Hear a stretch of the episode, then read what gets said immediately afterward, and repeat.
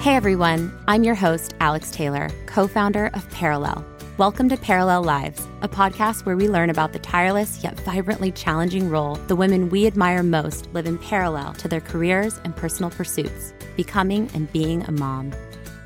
Today's guest is my friend Kelly LeVeque. Kelly is a certified holistic nutritionist, wellness expert, and celebrity health coach, and she's also an old friend of mine. It's been such an honor to see her build her brand and also shift into her new role as a mom. In our chat today, we talk about all things from her postpartum experience and her birth story to hypnobirthing, caring for herself, and adjusting to her new role as a mom while also running a business. I hope you enjoy our chat. Hi, Kelly. Thank you so much for being on the pod today. You're welcome. This is so, it's been so fun to have been friends and since way back when you were at Click and then yeah.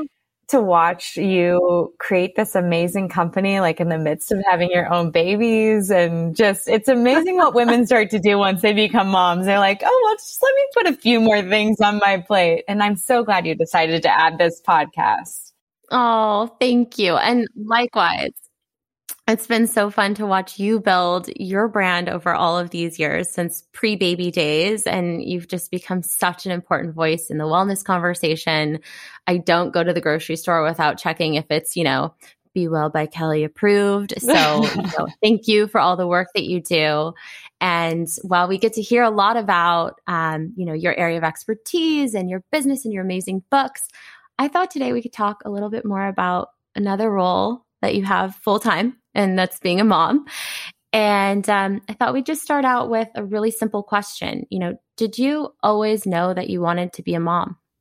Oh, yeah. I had American Girl dolls growing up and Barbies, and my mom was a stay at home mom of three little girls. And like, there were just these amazing moments um, in my childhood where my mom was just, she took that job so seriously and was so involved in my, in my childhood that yeah yeah, I mean, I was raised in that type of a family where that's what I wanted to do.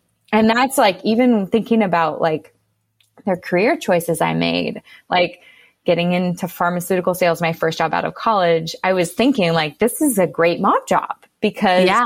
you could drop your kids off and like go see the doctors and then pick your kids up. like yeah, I was you like, always were thinking about that role being part of your life. That's so interesting. I love that. Beyond and it's still like very much just I don't like absorbs me as a even in my work life. Like it's it's this it's what I it's how I was taught. It's all I knew. It's you know, and it it it allowed me. I mean, it just changed me as a human being. I'm very thankful for my mom for that example. Yeah. So it sounds like the idea of being a mom has always been part of your world and your mindset, and you've kind of crafted your life understanding that'd be part of your path. But were there ever periods where you didn't see yourself having kids or didn't understand how kids could fit into your life? Because from the sidelines here, watching you build your platform, you were so busy. And I remember you're writing your books and you had your clients and uh, your whole digital business. So, how did you kind of reconcile the idea of fitting children into that that lifestyle and and did it scare you? it absolutely scared me and it delayed when I had children. Um, for people who know my story, I married my husband, Chris. We met in 2007. We got married in 2012. And about six month, months after we got married, he quit the law firm and he'd been a lawyer for about seven years. And um, I supported him to take a year off to write a screenplay and pitch it in Hollywood. And he's a phenomenal writer. He helped co-write both of my books um, to make sure that my, I mean, if you follow me online, you know, my spelling and grammar is just horrendous sometimes. And he thankfully is the opposite of me in that regard. Um, but since that point until today, um, I was, I'm the sole breadwinner of my family. And so yeah. I, I don't think we Chris and I had planned for him to turn into um, to become our stay at home dad um, yeah. in the way that he has. And it's not definitely forever. He has major um, career aspirations. But yeah, it's crazy to think like that he is able to live that life and support our family in that way. But it definitely in the beginning was really scary to think about because I was an hourly employee. I was yeah. seeing person yeah. for an hour. I mean, I worked with you, like, you know, you'd see someone for an, hour, see someone for an hour of, and you're like, I only have so many hours in the day here. So how do I reach more people and how do I do bigger things? Um, and luckily I have a business background that allowed me to understand I needed to do that, but it really pushed back kids. I do wish that I wasn't as scared. I wish that I maybe tried to get pregnant earlier, but then I have those thoughts and say, I wouldn't have had Sebastian. I wouldn't have had Tashin. I, everything in its perfect timing and I have to trust the timing of my life because if I had really felt called to have kids prior to when I did, I would have done it. Yeah. But did you, you know, when you got pregnant with Bash, was it did you ha- were you intentional about your timing? How did you approach that? Did you kind of wake up one day from your the blur of your career and say I'm ready or tell me a little bit more about that? Yeah. Um, well, the timing was that I didn't want to be pregnant on tour, on my book tour. Um, so I got my book deal and then I wrote that book for a year and a half and then it was published. And then I knew it was going to take three to six months to go on tour for it. So I told Chris, we can get pregnant, you know, while I'm on tour or like that right after. Like that just seemed to be the right timing. I think if I hadn't had the book, I would have gotten pregnant maybe, you know, a year prior, a year earlier or something. I ended up getting, and, and I've said this, I think on a, maybe one other podcast, but Sebastian's a rainbow baby for us. So I had a miscarriage before Sebastian. So we got pregnant halfway through my, um, that's okay. I, we got pregnant halfway through my tour. We get pregnant pretty quickly, but you know, it's, it's the chances at my age to have a miscarriage yeah. one in three, you know, and I think people always think it's not going to be them, but um, we did. And so then we tried again. You know, I, I went through the whole. And how did how did you cope with that? Because you know, for us, it's really important to share those stories and normalize those conversations. Um, you know, many of us have miscarried, myself included, my co-founder. Um, you know, and it's something that's really important to us to just talk about. Do you mind just sharing a little bit more about kind of the circumstances? Like, did you have a, a support system in place when you when you found out that you had miscarried? How did you handle that? Yeah, um, I, I have phenomenal friends in my family. Like I was telling you about, my mom really are really supportive people. So many women go through this, like as you said. Um, it's I know I never want, it's like there's never perfect timing. You don't want someone's first pregnancy to be a miscarriage because you want, you want them to have the joys of like all those uh, of being pregnant without the fear of losing a baby. Um, and I definitely took the fear of losing a baby into Sebastian's birth. I didn't share with any, anyone that we were pregnant with Sebastian. Um, you know, he was born in October and I told my parents Easter weekend, which is like wow. basically almost 20 weeks. I didn't announce it socially until I was like in my third trimester. Like there were definitely looking back, I was enjoying my pregnancy. I was so happy. I felt amazing. Um, I really liked being pregnant, but I know that there were some fears that I had around like, is this a viable pregnancy? You know, and, and just rightfully so you also don't, you know, you also don't want someone to have a healthy pregnancy and then have a miscarriage because then they're going in thinking like they just have healthy pregnancies. Yeah. It's never like there's never a good time for a miscarriage. Yeah, no, absolutely not. But you had a support network, it sounds like, with your family, obviously, Chris, your friends. I know you have your sisters. You're very lucky to have them and be so close that's so important. I think, you know, a lot of us don't share about the miscarriage until after the fact. And sometimes it's the first time those closest to us are even finding out we were pregnant. So it's sometimes a lot to process. But, um, you know, trying to find when is that right time to share, even though we know there's always risk, you know, and, and my co-founder, you know, she was talking with her doctor at her 20 week scan with her daughter. She had this sigh of relief. The baby's going to be okay. But the doctor kind of chuckled and said, listen, you know, every week there's risk. You know, just because you're getting past the 20 week scan doesn't mean you're scot free. And we forget that, you know, it's, you never know what's going to happen. Um, yeah. It's like, yeah. it's, it's, it's interesting because I didn't tell my family. I did tell my family that I miscarried. That's how I told them that I was pregnant. It was like I called them after I called my family after that appointment and I said, We are pregnant. It doesn't look like we might be pregnant for very much longer. Um, and I was still on tour because we got pregnant halfway through that tour, my first book tour. And so I remember, um, you know, talking to my doctor and they said, you know, the baby, you know, this baby will pass naturally. And I felt like I didn't want to wait for that process because I was I like just wanted to like move on. I mean, it had already been like a few days of like waiting. And after they confirmed that I had had a miscarriage, I was like, I'd like to just like move on and start over. And like, this feels really like heavy for me. Um, and I remember my doctor giving me, um, the medication to induce, um, to induce bleeding and to, to pass, um, the baby. And I, took it and I I had to take it and then it didn't work. And it was 48 hours later and I had already and I had taken it and I was going on the doctors to promote my book after oh taking God. this medication, it not working, like calling my doctor being like I if I'm going to start hemorrhaging like on stage on live like on a taped television show in Los Angeles, yeah. On lot like this is this is heavy for me like i need to schedule a D&C like i can't i can't keep waiting and i think there is that period of time that people don't talk about either when it isn't just like you get to move on the minute you're told that you miscarried. There's this period of mourning and there's this period of of also being with that baby and just that isn't yeah. Yeah i think you bring up such a good point and you know right now there's a conversation on the national stage about you know paid leave for loss. You know you need to process that. It's important to have that space and i can't imagine what an impossible situation that must have felt like especially being in the spotlight on in such a crucial time in your career. That's insanely challenging. But you know to to fast forward a little bit you ended up having your rainbow baby mr bash He's just the cutest. his name, and he Thank has you. the best style. Bash had quite the entrance into into our world. Taking one step back before we get to that, how was your pregnancy? How did you feel throughout it?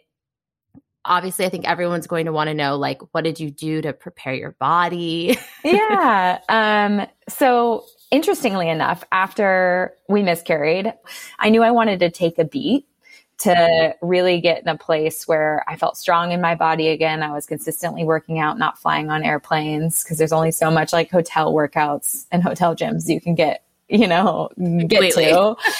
um, so I, so I actually took my body back to a place. There's some really interesting fertility information on getting to a place where you're, um, fat adapted. Um, so it's almost like being in a ketogenic state where you can become metabolically flexible, where you can burn fat and burn sugar. And that takes kind of going into tightening blood sugar balance and getting to a low carb state where you then dip into your fat stores for fuel. So I wanted to become metabolically flexible. There's some really interesting research coming out of Florida showing that that improves fertility and egg quality.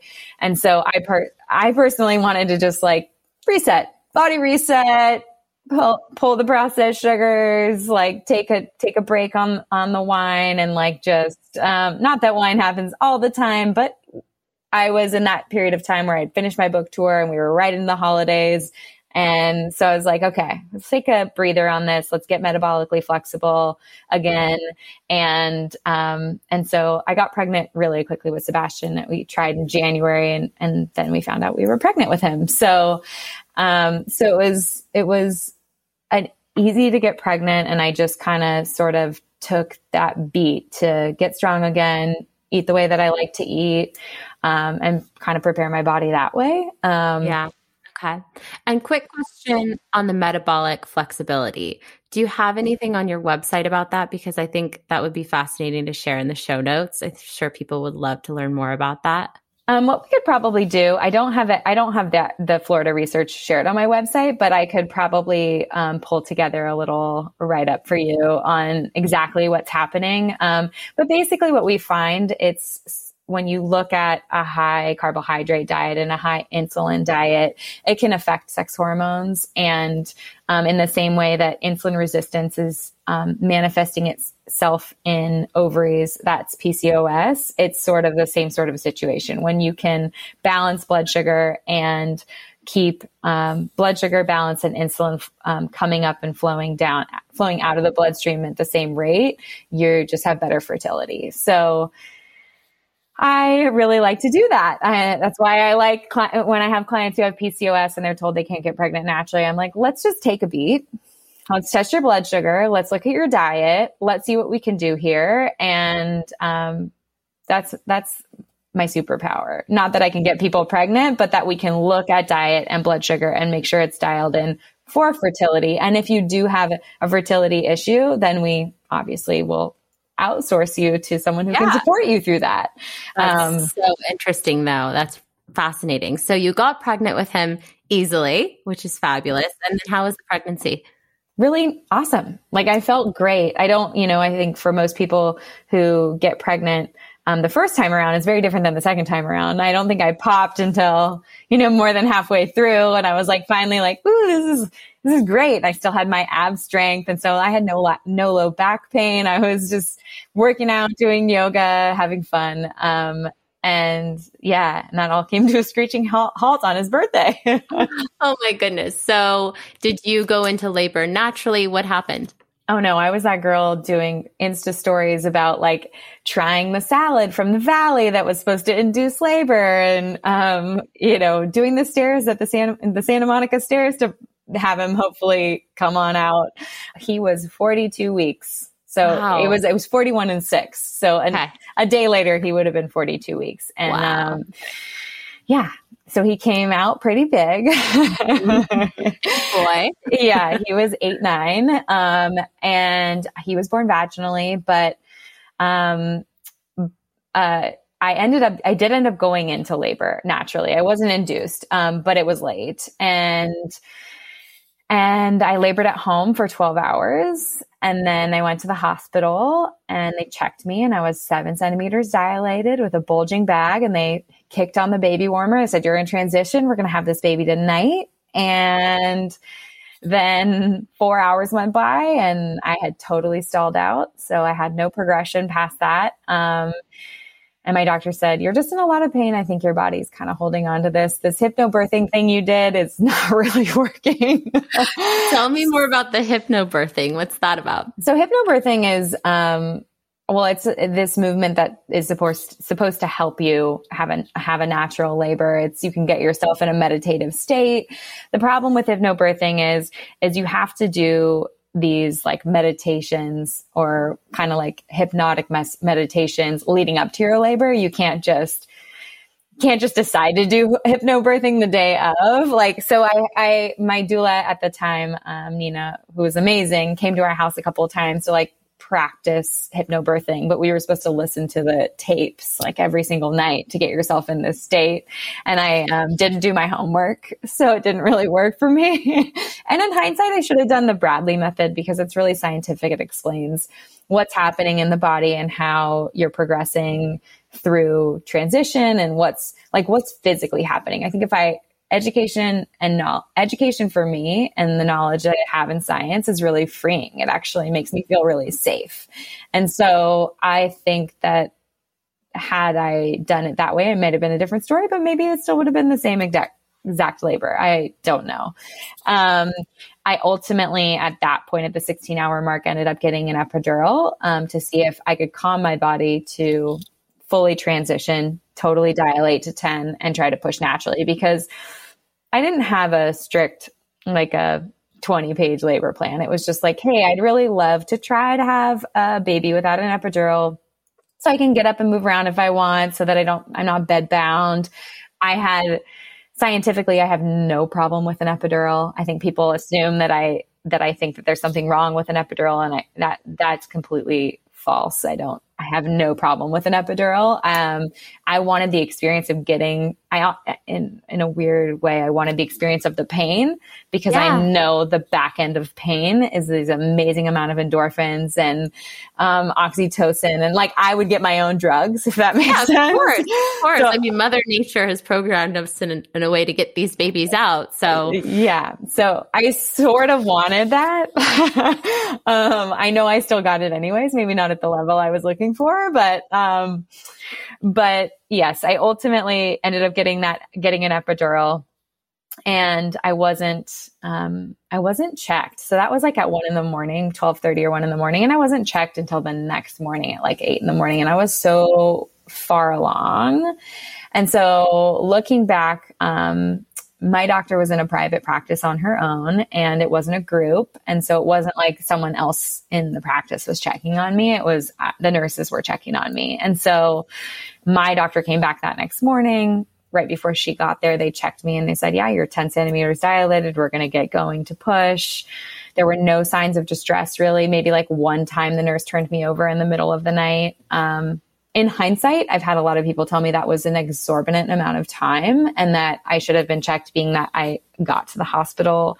I thought that was odd too. That's a long time to go without being checked. At like basically 730 or 8 and being seven centimeters dilated. And looking back, I had major chills, major like body shakes happening in the middle of the night, which is an indication that you're like ready to push. But I had such a strong epidural that I think I was probably ready for a really long time. And Bash was just stuck in my vaginal canal. And um, so I ended up pushing for four hours. You're kidding me. Every single capillary in my face was broken. My oh, there was God. no whites of my eyes. It was all bloodshot. I looked like I looked like I had like been in a boxing ring in Las Vegas. Like, have, how did you keep up your energy for that long?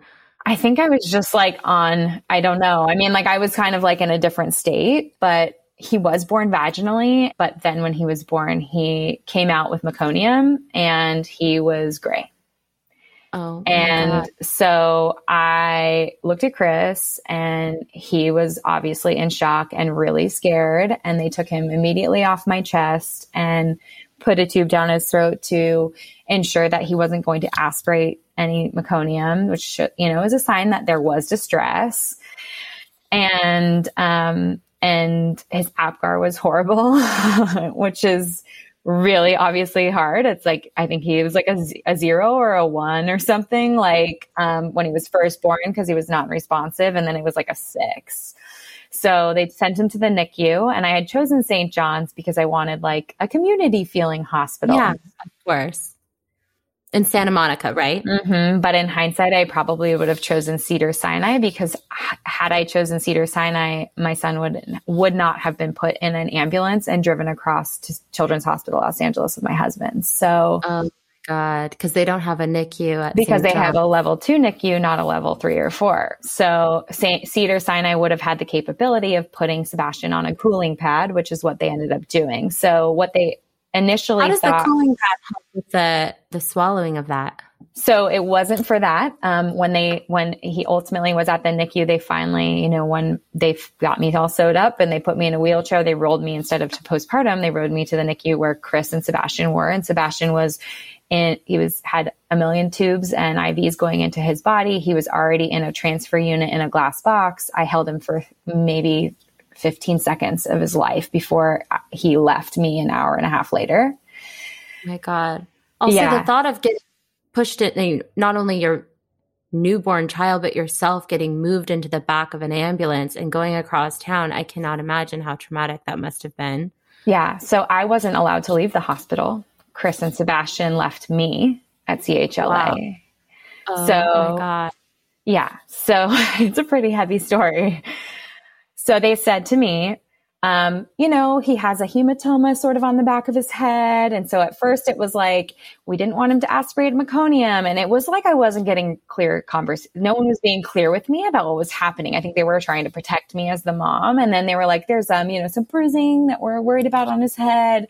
And then it was like, look, we think he might have had oxygen deprivation during labor, which means he needs to be put on a cooling pad and he needs to get on one as soon as possible and be on it for um, basically three days. And what that does is if he's had oxygen deprivation, the first injury is the deprivation, and the second injury is when the brain swells. And when the brain swells and it isn't the body isn't cooled. It's not like they cool the body to 70 degrees. It's a few degrees below normal. Like, um, I think like it was like 96. I'm just three years ago now. I don't know exactly what the degree was, but it's a very small amount, but enough to prevent that type of brain swelling that can cause significant damage. And so then after they cool a baby for about three days, they rewarm them slowly over time. They do an MRI and then they're able to tell you what's wrong with your child. Oh my so, God. So you're waiting for three days while they do this process. I can't touch him because I'll warm his body. I'm not with him. So he, Chris goes to CHLA in an ambulance. It takes them like close to an hour to get across town. Um, he gets there and the doctors are like, here's all the things that could be wrong with your son. We think that he'll have a severe form of cerebral palsy from brain injury. He may not be able to walk. He may not be able to talk. He may not be able to feed himself.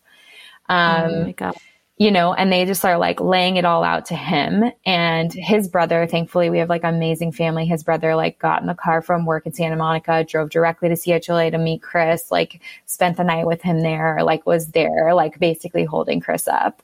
And I was at St. John's and my sister ended up being able to like come into postpartum and be there and stay the night with me.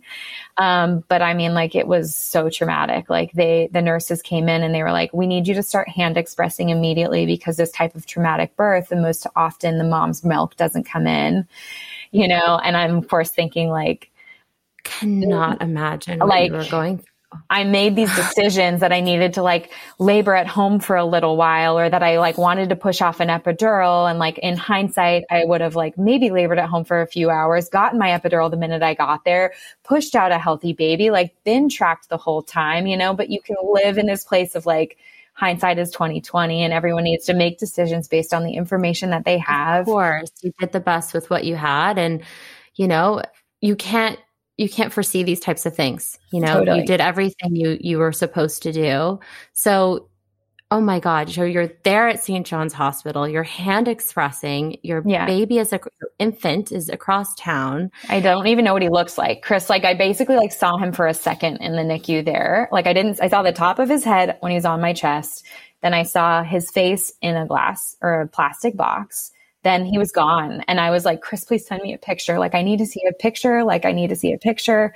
And so when Chris got there, he was like sending me pictures. And the next day, I was like, get me the F out of here. Like, I don't care if I have to walk out and not sign paperwork. Like, I'm leaving. And like, they were, you know, you know how long it takes to get out of oh, the yeah. hospital the day you have a child. I'm like, I am like ready to shiv someone. I'm like, could not imagine. out of yes. here. Mama bear uh, yeah. In. And so like my sister-in-law was there. My sisters were there. My best friend Angela was there. Like people were there. They rallied around me. They like got me out of there. They like put me in the car. They drove me across town.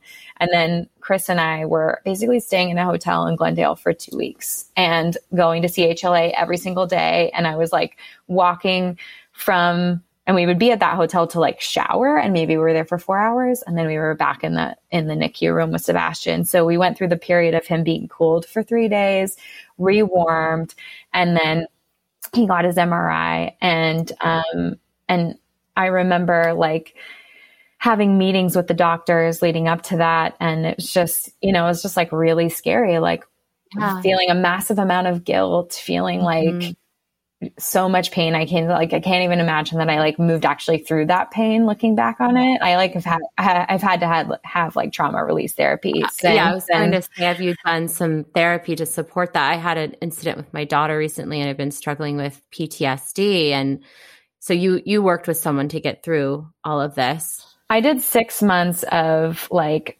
um, family loss therapy just because it felt like a like it's just like I almost experienced losing a child. It's, I can't compare it to that at all, but like it was just like it was that was the person that was re- that I was referred to. Yeah, you went there mentally too. Yeah, and so then um, and then I ended up seeing Dr. Will Siu, who's amazing. Um, he's a trauma release therapist, and it was more of we don't experience the pain that we feel. We try to rationalize it, talk about it.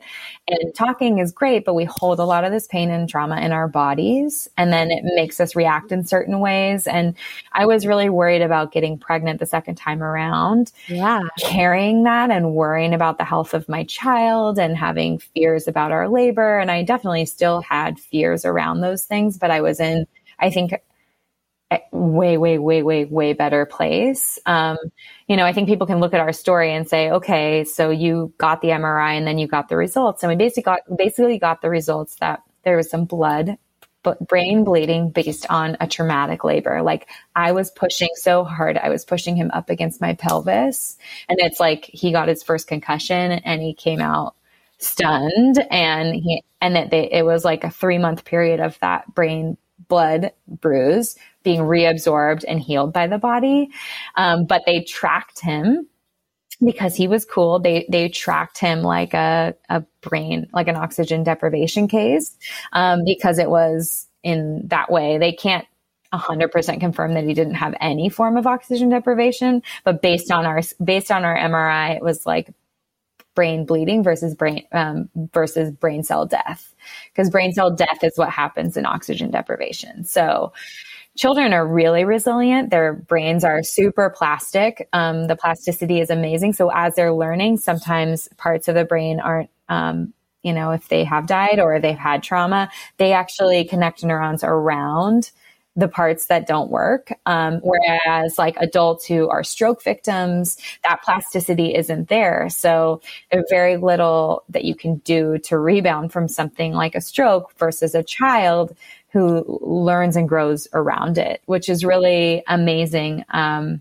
so all that to say, we were one of the very, very, very, very lucky ones, like the one percenters who have this type of scare and diagnosis and have a completely healthy child on the other end of it. Oh my gosh. Um, wow. But it totally changed my parenting. I took six months off of work. Um, I I don't sweat the small stuff. Like it's like yeah. when people are when people are like, "Oh, my kid's not walking yet or they're not talking yet or you know, we're having major sleep issues," which hi, I'm raising my hand. That's me with all my children because I'm a nighttime pushover, but um or I'm just like, they need me, you know? And Chris isn't, after going every, with, through everything with Bash, Chris isn't like, no, you can't do that. You can't go in there. Um, I'm, I'm, I just want to like cuddle and save them, yeah, you know? Of course, of um, course. But it sounds like you had a total shift in your perspective so quickly out of the gate and during such a massive transition in your life, the biggest transition yet, right? Becoming totally. a mom and that whole identity shift and new responsibility and new body, new brain, everything is rewired post baby. And I mean, you definitely poured some, you know, fire starter on that fire, so to speak. yeah. Wild. So how did you get through that? What was that postpartum phase like? You did you immediately start working with someone to work through the trauma?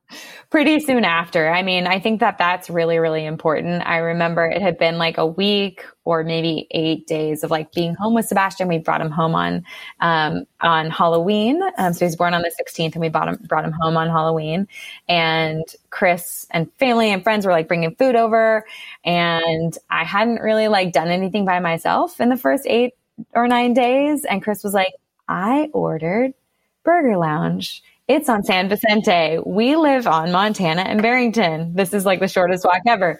You're going by yourself to pick it up for us. I love Chris. you are not walking. You're not walking around the neighborhood with me and Bash. You're leaving Sebastian in this house, in this apartment, and you are going across the street five minutes. And I got in line and I had my phone and I remember Googling um, emotional trauma for children who are not with their parents in the first few days postpartum. And of course, there's a study. Of course. Of course. um, and I lost it. Like I like read it and then I was in line and I grabbed our food and I turned around to walk out the door and I just broke down ugly cry. Like I think if anyone saw me in the neighborhood was would have been like, whoa, that girl is like going through something. Like I just there was no nothing holding it back. Like it just poured out of me. And I got home and I was crying so hard and shaking so hard that Chris just like held like standing, hugging me, holding me in our kitchen. Like, you're going to be okay. It's going to be, he is going to be okay. It is going to be okay. Like, you know, you just, as moms, you give everything to your child. And then when en- anything is wrong, you are, you lose hours of your life, n- nights, you can't sleep, you're consulting Dr. Google, you're reaching out to experts, you're doing all the things to try to get to the bottom of how you can remedy the situation. Of course, of course. I can't imagine what that must have been like. So, obviously, you had a lot on your plate to work through personally in your new role. Um, did you really look to your how, how did you look to your community to support you beyond you know the obvious of your family did you have friends how how could they show that they supported you what what helped you through that yeah you know it's really interesting um, looking back uh, mommy and me was really supportive of me. Like my friends were amazing and everyone, I mean, came out of the woodwork and wrote letters and sent flowers. And they really, I think, really showed up in a way that if we just had a regular, healthy labor and delivery, um, which I'd rather not have had the flowers and the of outpouring of love. Yeah. um, uh, uh, to but it, it is part of our story. And Chris and I talk about how it really, like you said, it was a fire starter for us as being parents. It set all these boundaries for us. Like this is the most important thing in the whole world. And like, how do we, how do we build a wall around our little family and protect it? And, um, uh, but mommy and me was really interesting because I think in a world where everyone's on social media and sharing their highlight reel and their beautiful delivery and the things that are going well, you know, no one is showing I'm hand expressing in my hotel room or in my hotel room, like in my late postpartum room by myself without my baby. Hey, now this is me waddling in a diaper down the hallways of CHLA, knowing that I'm ripping stitches because I don't have a wheelchair here and I need to walk from the parking lot to my child's NICU room, knowing that, you know, like I will do whatever it takes to get to him. And, you know, that there were just like parts of that story you're just not, you're not sharing. I think people nowadays are, are more open to sharing like, I think the younger generations, because they grew up with social media. I didn't grow up with social media. Like I, Facebook was around when I was in college, MySpace maybe in high school, Facebook in college. Instagram wasn't until I don't know, it was like I don't you would know 2015 or 2016 yeah, yeah. and I thought it was a photo editing app. I didn't know it was. It was yeah that I was like sharing things with the world. Um, so to to be so open, even though I'm really an open book, like on podcasts with my girlfriends, to be open about that. Um, I don't know, when no one's doing it, didn't feel like something I would do. But what mommy and me provided was a group of women that one had postpartum, one broke her hip during lab- labor, one had to go back to work at four weeks. Like we all had our story and it was the place that was a safe space to say, this is what's like not going right or this is what i went through or this is how, what how my perspective has changed and um, it is, I think, human nature to share those kinds of stories in a very, in a more intimate gathering or in a smaller space than it is to be like, hey, a hundred thousand people. Yes. Here's a absolutely. picture of me in my diaper. and it's a huge difference too. I, I did a mommy and me as well called baby group and they are still my closest, you know, mom friends. And there's something really different about these groups that are organized around women who have all given birth within, you know, a one to two month period. So you're always in these very similar situations. Of course, children develop differently, but all those feelings are so raw and real in the moment. And of course, they diminish and change into something else as the motherhood journey progresses. But there is something so important about having that that group and that village. And so, going through all that, you worked through the trauma, you had this incredible group. How did you relate to yourself differently as a mom? Yeah, you know what's really interesting is I do think I mean, I like to tell a story to myself about this story. Like I do try to find the silver lining in all the things that I go through. I think it makes me feel resilient. It makes me feel in control. I don't know. It's like just a human nature thing for me. So looking at how Chris and I parented together um, after Bash's Bash was born. Um, was completely different. Like we really took the time to be with Bash. We both, you know, really focused on him and and our parenting of him. And i think you can see it on the back end. Like he's really verbal and he's really happy. He's really willing to like he just he's just an open little book. And um, i don't know. I just feel like we put a lot into him and you know cared enough to read all the parenting books and like try yeah. to try to figure it out you know? And um we might have been busy if we hadn't gone through that. Not that we would have been too busy to be his parent but we wouldn't have felt that same strong calling. And then in my work life, I don't know. I think if I would have had this like really easy natural birth with my doula, got to the hospital, birthed the baby, I might have said like anyone can do it. And and yeah, anyone can do it. But when you say that, you're expecting others to you know, you're setting this expectation of others that may, may not be their destiny to have a natural birth. It may be their destiny to schedule a C-section and that needs to be okay. And yeah. so, um, as my career progresses, I'm in a, you know, I'm at a decade now of like seeing clients and what I've seen, how I've progressed in, um, working with clients is less about this is right and that's wrong or the science tells us this is right and that's wrong. And I think that my birth story really changed what I look what is what I view or what I label as right and wrong in the pregnancy space, in the mom space, and the rearing of children space in general. Um, and and that's what I think being a mom is. It's just making you more understanding, more empathetic, um, and really trying to listen more. Like, what are you going through? How can I meet you where you are? How can I support you to get through? Because we all have our seasons. It may not be your pregnancy. It may not be your birth. It may be when your kid's in high school.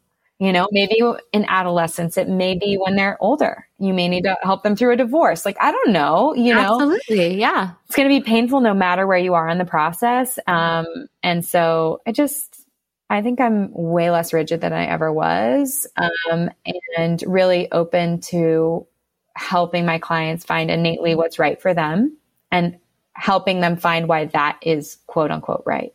Mm-hmm. It's beautiful how you took so much of what you learned from that experience and were you were able to bring that into your career life, your relationships, and that's what's so neat about motherhood. You know, you don't realize that you're you're learning these massive lessons and more about yourself than you ever thought you could ever learn by these little people that don't know anything, right? I know.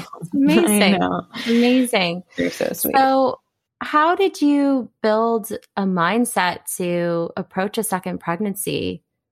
I was really scared of birth, especially after my first. I didn't have an experience like yours. I had a, a very different experience, but it left me feeling very, very afraid of the pain um, and the postpartum period which I believe is the hardest part of pregnancy is the fourth trimester. Like how did you how did you accept that? You know, how how did you decide that okay, I'm open to having another baby, I'll explore this, you know, go through this again? What did you do to get there? Yeah, um, well, so I did do talk therapy for about six months, and I did feel like, wow, I just don't feel like I'm getting to the core of this issue. And that's when I did, um, I got a referral from Elise, who was the um, editor at Goop at the time. Um, and she introduced me to Dr. Will, and I went and had a session with him. It, it was about 90 minutes, and um, I got to tell my birth story. And traumatic release therapy is he's holding the space for you to actually release. And I didn't realize how many tears were behind. I think I was going to therapy and talking about it in the way that I talked about it here. It kind of depends on the day. I'll tell the story and sometimes I'll break right open and be bawling on a podcast. And sometimes I can almost separate myself from the story. Yeah. But that separation is how you protect yourself from feeling. But when we do that, we don't process. And so for me, Dr. Will, you sit there and you tell the story. And I told the story and I'm walking through like a moment by moment, second by second. And he's like, when you start to feel emotional or you start to feel like there might be tears or there might be like anger or you might need to breathe heavier or you might need to process something, I want you to stay in that. And he plays a musical instrument. It's in like, ancient Indian musical instrument. I don't remember the name of it.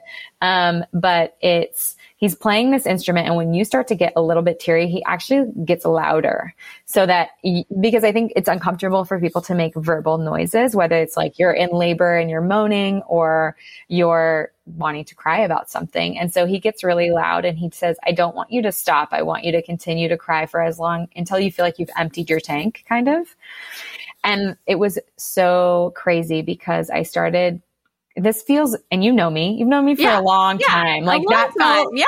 super woo. Like it, super woo woo. Of course. Like I'm just like, okay, sit in this room and bawl your eyes out while you play this instrument. I am not kidding you. Like I started, I think I just was like I was done talking about it. And I just was like, I, I was willing to search for anything to make myself feel safer or better about having another child. And so I started to cry and then I started to bawl. And then I started to feel like I was crawling out of my skin. I stood up, I took my boots off. I had to unbutton the top of my mom jeans. I had to shake my hands and walk around. Like I was like, I have goosebumps listening to this. crying, kind of like just like couldn't catch my breath hyperventilating. And then I'd catch my breath and he'd be like, that's, you could just take a seat. Let's keep going. And then he would just kind of like, he said very few words. I mean, like for the whole session, I think he maybe said like three sentences. Um, but it was, I think it was like you get to this breaking point. And what's interesting is so he facilitates, he works with a MAPS program, which is psychedelics to process PTSD. He's certified as a practitioner. He's very, one of the very few. He's involved in the research. You actually can see him on the Goop and Health episode. So he is the physician on that episode.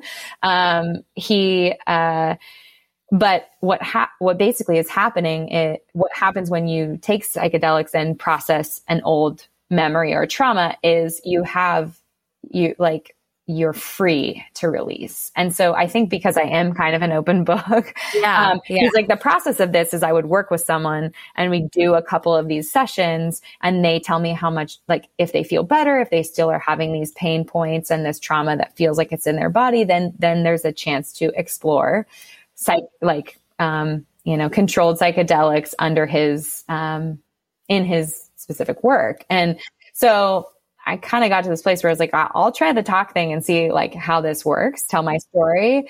I left that appointment feeling like 90% better.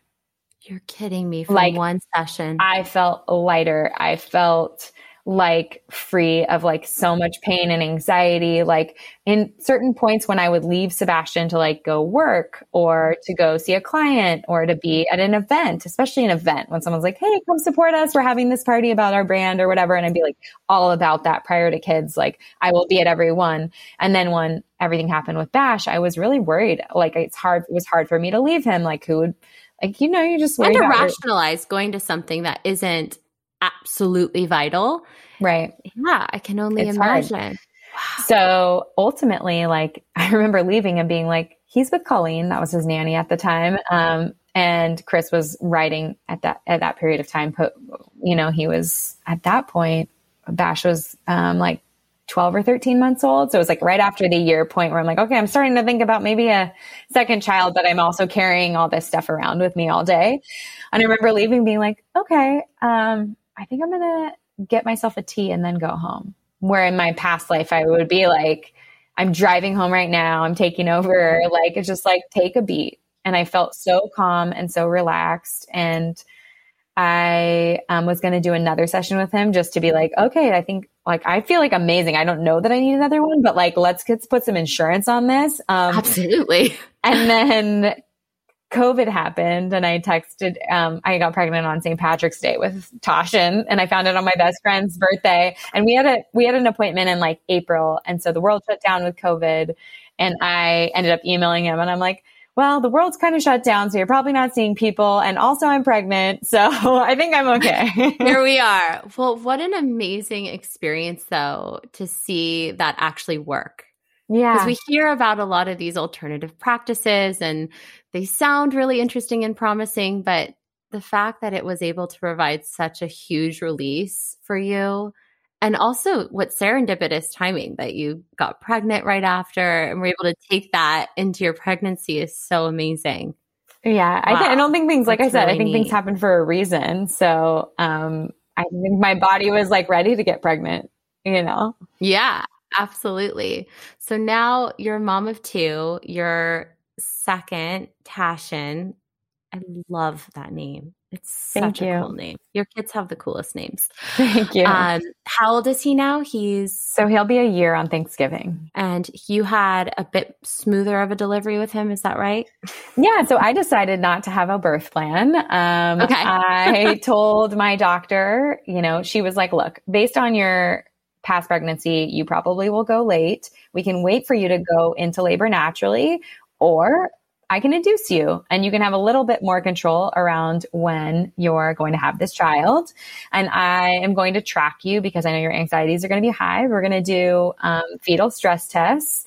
Um, two times a week in the last few weeks of your pregnancy. Basically, it was like at the 36 week mark, she started doing twice a week fetal monitoring. And in the very end, because um, I ended up having being induced with Tashin a few days before 38 weeks. Um, and sh- she started doing it like every other day because he was having, when you look at fetal stress tests, um, hash marks um, a lot of times indicate like a cord is wrapped or like there's some clamping happening. She's like, I'm getting some hash lines on your fetal monitoring that I don't love, which she explained to me as basically an indicator that there may be some tugging, some pulling, some twisting, some knots in a rope. Um, and I was like, you know, I, if the baby is cooked, I am ready to bring him into the world. so yes. love that approach. So she was like, great, let's do it. And, Good. um, and, and, and she was like, she was just like, I'll let you know when the time it, when I feel uncomfortable with a stress test. Otherwise we'll schedule you for um, it was going to be Friday or Saturday. It was like my 38 week. And I ended up being induced the Tuesday before my induction date. Um, and that's because she just didn't love the stress test. And Tashin came out and he had a very short cord.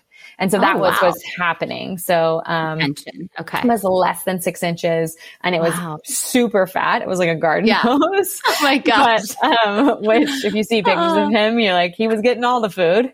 All of it. yeah, it was my little, my smush, my chunky smush. Oh, um, but it's things like that where, um, where you, I just wanted a doctor in my corner to be the doctor. I didn't want, I think a lot of times when I work with doctors, they say, Oh, Kelly, what do you want? And I'm like, well, I want a metabolic panel and I want a cardiovascular panel. And I yeah, will tell them, I throw C reactive protein on there and interleukin six. And they're like, I don't really normally call for these inflammatory markers. And I'm like, that's cool. Just add them onto my quest test. You know, like I'm it. that, I'm that person. And so what ends up being what it becomes ends up being a collaborative relationship as opposed to the doctor telling me what's up. And I think that eh, sometimes you most of the time you want a collaborative relationship but i needed for my second pregnancy for the for my doctor and i have dr karmardian she delivered kobe's babies and she's like amazing like just I want to call her just like a badass, you know? And like she just was like, this is what we're doing.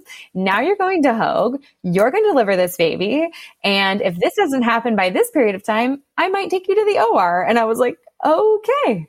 And right, in my past life, yeah, in my past life, I would have been like, heck no, I'm not going to that hospital. And, but I just needed to feel safe. And I ended up getting induced and, um, and it was great. I went from three centimeters to 10 centimeters in 45 minutes and I pushed twice. Good. you, know? you know, your story is so full of hope because it just shows that, first of all, everyone has the most insane birth stories. Yeah. And we all have very different birth stories. And just because one baby arrived one way doesn't mean the other baby will make the same debut. Right. And, you know, also just a story of resiliency. I mean, you worked through some really gnarly stuff.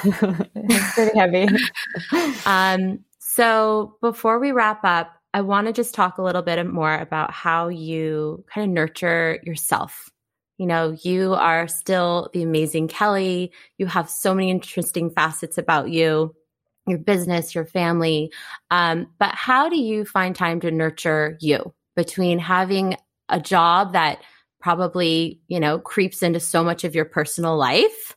How do you make time for yourself and what do you do that fills your cup? Yeah. Um, well, I think boundaries are super important. Um, and I think as a mom, we continue, and as you have multiple children, you continue to learn what your boundaries need to be and you strengthen those boundaries year after year. You also redefine good. So what looked like a good workout before kids might have been 60 minutes of SoulCycle followed by an earth bar smoothie and a walk home by myself. And what my workouts look like now are, hey, can you get 20 minutes in on the Peloton or the tonal? Can you do the set of stairs after you drop off Sebastian at school and you get that 30 or 45 minutes to yourself? And that needs to be like, high five yourself. You are so pumped on that workout, not like, oh, well, it wasn't a whole hour. Like we're redefining good to feel really good about the effort and the work that we're doing so that we can get consistent. So for me, it, it isn't like, um, all or nothing anymore and everything is a lot smaller. Like, um, I have some pretty strategic things, uh, like my Fab Four smoothie, breaking my fast with protein that are really strategic for me doing, eating a little cleaner or having balanced blood sugar the rest of the day. But for example, when I hear people say, Oh, this is my morning routine every single morning, I'm telling you, um, the clients that I have that have a morning routine that is quote unquote unstoppable. It's either A, a male who yeah. is not required to take care of their children and their job is considered the primary breadwinning role. And so they automatically get the ability to wake up, have their coffee, get their workout, check their emails and head off to work to have this perfect start. Nice. yeah. or it's a female client that has the support systems in place where her trainer is showing up before her kids get there and she has someone, you know, that she has more support and help to be able to do that. Or a supportive husband even that is like, I got the kids while you do your workout. And so that's my situation is I got the kids for you and then you have to get the kids for me in these that's in, very in fair very early smart. morning hours. So for yeah. me, we trade off. I have Monday, Wednesday, Friday morning. Chris gets Tuesday, Thursday, Saturday morning. And it is not that we aren't all together with that first cup of coffee or that like right in the morning, but 6 a.m. to 7 a.m. we're kind of all together. And then 7 a.m. to 8 a.m. is like, you go, go work out, get your shower in. Um, because we Love realized it. in our family that 50% of the time feeling like you've put yourself together and you're feeling in control or like you have a good start to your day is better than zero. Yeah, that is such a good point and such a cool way to divide it. I love that. And it's nice that it's kind of during regular hours, you know, rather than waking up at 5 a.m. and making that your you time. That's really neat. So you guys have each three days a week, and then I'm guessing the the seventh day is your day to be family and just chill. Yeah. And you know what we do? Um, we do spend a lot of time together on the weekends too. Um, but it is like Saturday morning and maybe Saturday morning for Chris, or it may be when Sebastian takes his nap. It's kind of like when can Chris sneak away and his workout is a surf. Um, and so he can be in the water, surf and be back in like an hour, an hour and a half. And I'm, I'm like, I protect his private personal self time because then I get it in return. And we're constantly saying like, how can I help you get some private time or some personal time or some alone time? Because what ends up happening, especially as entrepreneurs, is we get up, we do the coffee, we do the breakfast, we do the thing, we start our workday. Then we get home and we do the the playtime because we're like, we've been gone all day or we've been working. So let's play really hard. And here's the dinner and here's the bedtime. And then if you want to work out, Alex, or you want to take care of yourself, you're either getting back on your computer and doing your, doing some follow up work and checking back in, or you're deciding that's the period of time where you're going to shop for clothes for your kids or, oh, yeah, you oh, know, yeah. like, um, kind of do all the things that you need to do. And it's at the end of the day when you're so gassed and exhausted that it doesn't really set the tone for the day. And so that was like one of, one of the best things that we started doing, and it doesn't happen 100% of the time, but if we can hit it 80% of the time, we're just better people for it. So that's huge. That's how I we're doing that. It.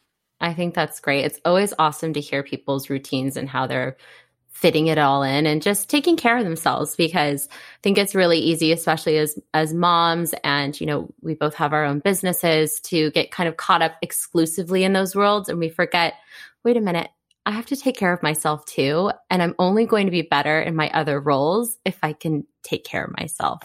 So before we wrap up, um, I would love for you to just share, you know, what is your best piece of advice for holding space as a mom? You know, how how do you nurture yourself? What is your best advice to our listeners to just support themselves as women first?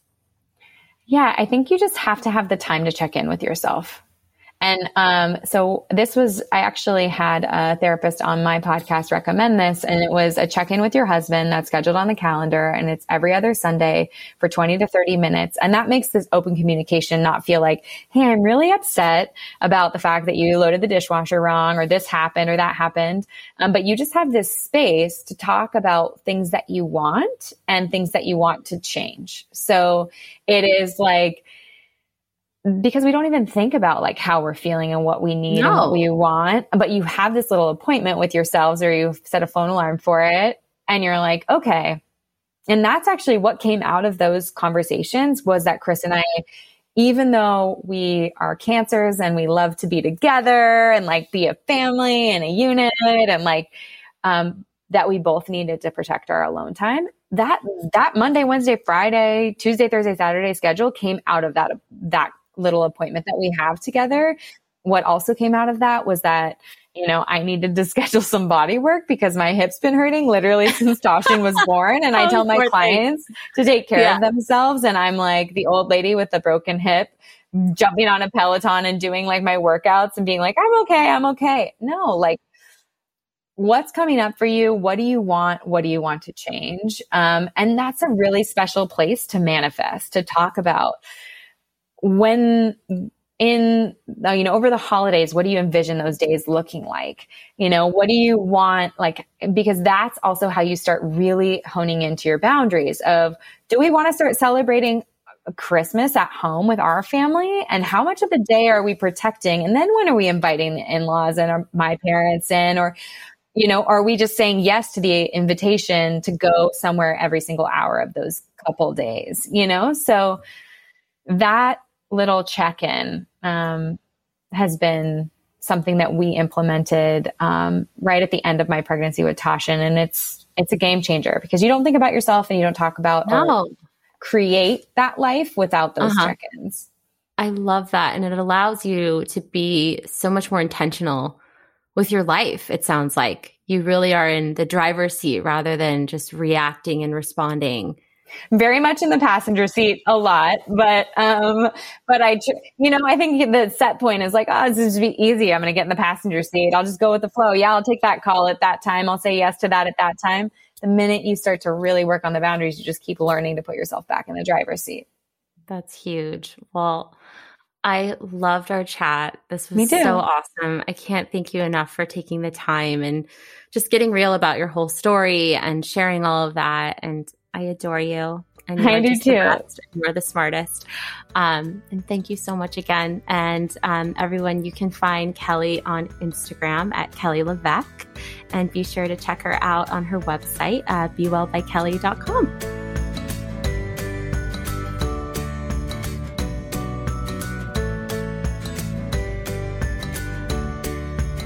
Thanks for tuning in to Perelel Lives. Stay tuned for new episodes and be sure to subscribe on Apple Podcasts, Spotify, or wherever you listen to podcasts so you don't miss an episode. If you like today's show, we'd be forever grateful if you take a moment to rate and review us. You can find us online at perelelhealth.com. That's P E R E L E L health.com or on Instagram at Perelel Health. I'm Alex Taylor, and you've been listening to Perelel Lives. Thanks so much for tuning in. This podcast is brought to you by Perelel. We are a prenatal vitamin and supplement solution that adapts to your changing body's needs throughout your motherhood journey. All of our products offer the highest quality, bioavailable ingredients at doctor recommended doses tailored to each unique phase preconception, first trimester, second trimester, third trimester, and postpartum and beyond. Because your prenatal vitamin shouldn't be one size fits all. Sign up for our newsletter at perelelhealth.com to learn more.